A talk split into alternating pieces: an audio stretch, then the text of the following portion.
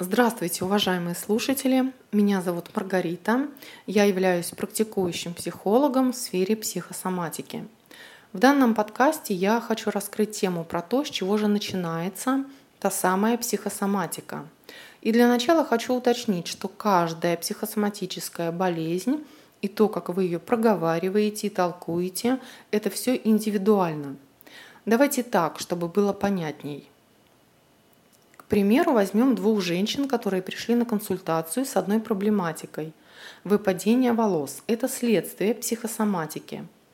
И если с каждой из них провести опрос, то мы услышим разные версии возникновения в ее психике тех механизмов, которые привели к этому. У одной это будет, как будто она рвет на своей голове волосы и не может себя за что-то простить, а у другой дамы, к примеру, будет просто лимблиоз и нужна чистка печени и кишечника. Итак, пусковым механизмом у любого человека в начале болезни становится это замалчивание. Вам что-то высказывают, вы в ответ молчите, и аргументов для ответа очень мало или совсем нет. Экономия. Экономить на всем значит сужать и ограничивать свой бюджет и денежный канал. Любовники и любовницы – это очень яркая история в практике, в которой психосоматика процветает. Ложь. Лучше обмануть, но остаться работать, чем сказать правду и ждать, когда уволят. Жить так, как показали и рассказали, и не искать свои жизненные пути развития.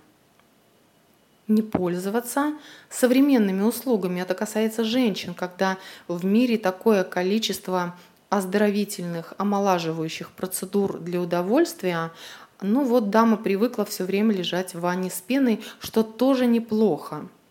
Рождение детей для того, чтобы удержать мужчину, выйти замуж, отказаться от реализации, получить кредит или ипотеку и тому подобное. Знаете, вот я сейчас все это описываю и понимаю, что конца нет – какой бы путь вы не пришли со своей болезнью, нужно разбираться в своем обмане к самому себе, в родовых сценариях, в родительских убеждениях. Еще вариант бывает такой, что психосоматика, болезнь, она появляется как подтверждение того, что вы сами о себе думаете и говорите. Это как в мире, что заказываю, то и получаю – если уж выше мы говорили о выпадении волос, то в данном случае стоит послушать, что вы сами о себе произносите. Обычно это звучит так.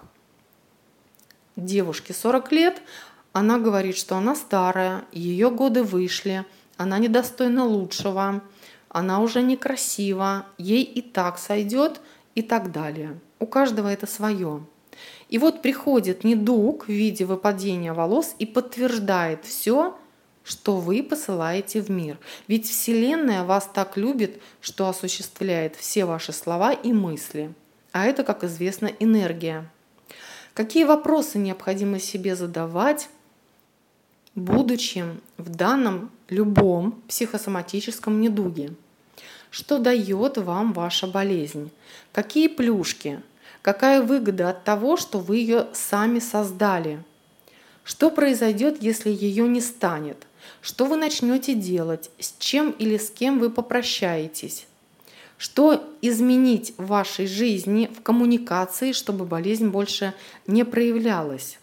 К примеру, начать реализовывать свои таланты, задавать те вопросы, на которые хотите ясно слышать ответы, составить план на месяц и так далее. Тем самым вы развернетесь к себе и станете прояснять, разговаривая с тем, что вас тревожит.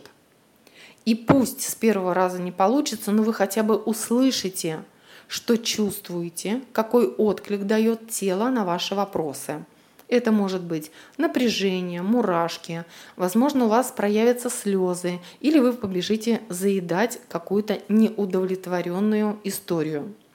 Механизм в данном случае запустится совершенно другой – где есть вы, ваши вопросы, ваши желания, потребности и самое главное, ваши действия.